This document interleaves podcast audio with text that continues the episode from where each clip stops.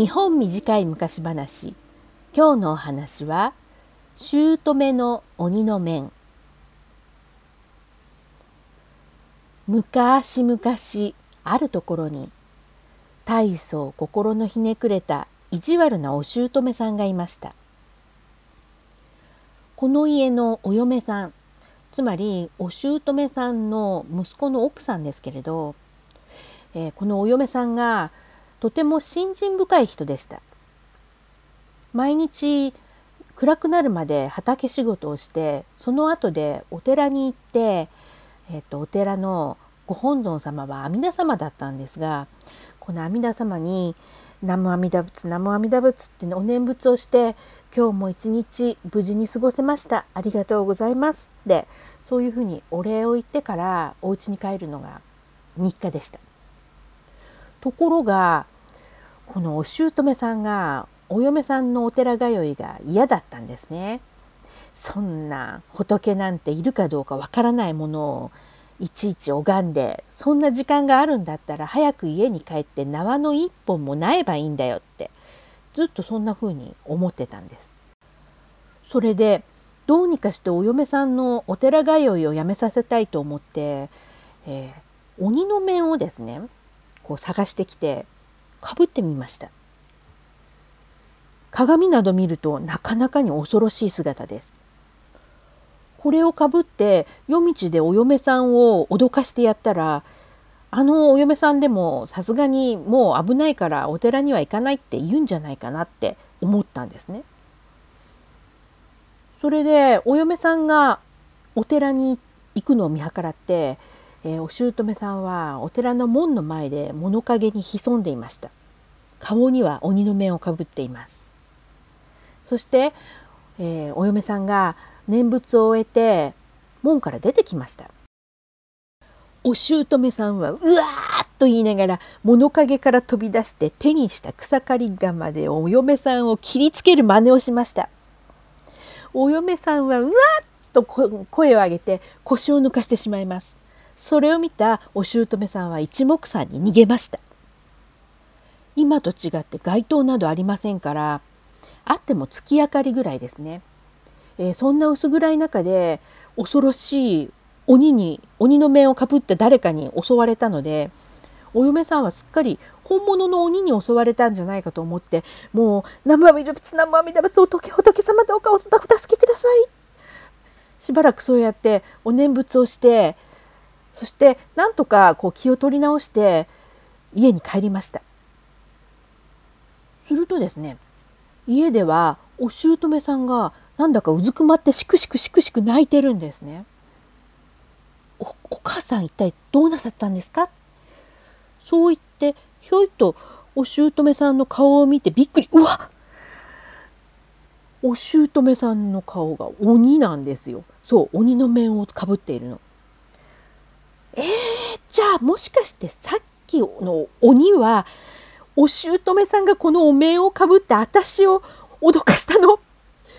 もうお嫁さんびっくりですよねだってそんな子供みたいな真似されると思ってませんですからね。えー、もうそれでちょっとびっくりするやら呆れるやらなんですけどでもお姑さんしくしく泣いてますし一体どうしちゃったんだろうと思って「お母さん一体どうしたんですか?」ってもう一回聞いたら「嫁や私が悪かったよ。確かに私がこの面をかぶってあんたを脅かしたんだ。家に帰ってきて面を外そうとしてみたらどうやってもこの面が取れないんだよって言うんですよ。そこでお嫁さんはそのお面をこう両手で掴んで「こうですか?」って言って「よいしょ!」って引っ張ってみた。ベリベリベリベリいたたたたたたあのねお面がお姑さんの顔の皮膚に顔の皮にぴったりくっついて引っ張るとベリベリ音がするしお姑さんは痛い痛い痛いって叫ぶばかりでどうやっても剥がれないんです。これではどうしていいのかわからないので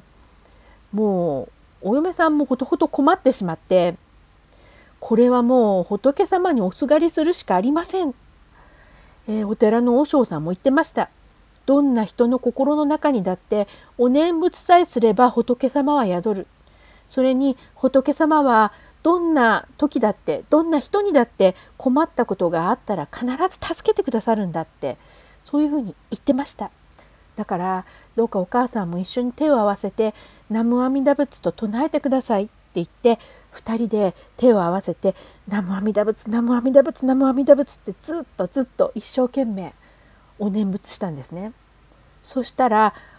お姑さんの顔から鬼の面がポロッと落ちて元の顔に戻ることができました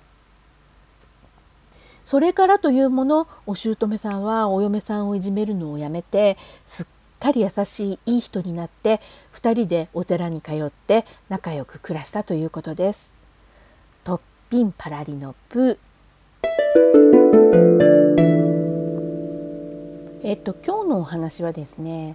うん、私が読んだ本は静岡県の昔話だったんですけど、えー、このお話の元になった伝説は福井県の伝説だそうです。吉崎というところの願慶寺というお寺に伝わるお話で、えー、お嫁さんの名前は清という名前で、えー、夫の名前が与三寺、えー、子供が2人いました。ところがこの、えー、夫と子供が相次いでこう流行り病かなんかで死んでしまったんですね。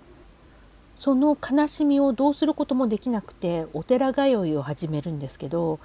えー、ちょうどその時蓮如上人という、えー、偉いお坊さんが吉崎に来ていました。このお坊さんに教えられて念仏を覚えたんです。ところがお姑さんが全然こう信仰を理解しない人だったんですね。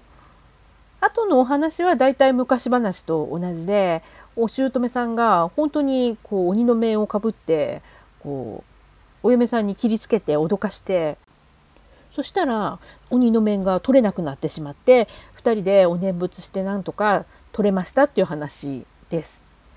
でそのお姑さんがかぶっていたお面は肉付きの面と呼ばれていて実は今もでも残ってるんですね。その願慶寺というお寺に今でもお寺の宝として残っていて一般公開もされているのかな？とにかくあるんだそうです。お寺の前の道も、えー、嫁おどしの道？いや嫁おどしの谷だったかな？そんな風に名前を付けられてえー、悪い心を戒めるために今も語り伝えられているということです。あな何でもあのその肉付きの面お姑さんの顔からポロリと落ちた面はですねのどういうわけか2つぐらいあるんだそうなんですよ。えっ、ー、と、えー、なんかねこう吉崎寺という別の寺があってそのお寺にもやっぱり肉付きの面があるそうです。えー、どっちが本物なのかはちょっとわからないですけど、えー、まあとにかく今もそのお姑さんのお面は残っています。というわけで今日のお話はこれで終わり。またいつになるか分かりませんがこの番組でお会いしましょう。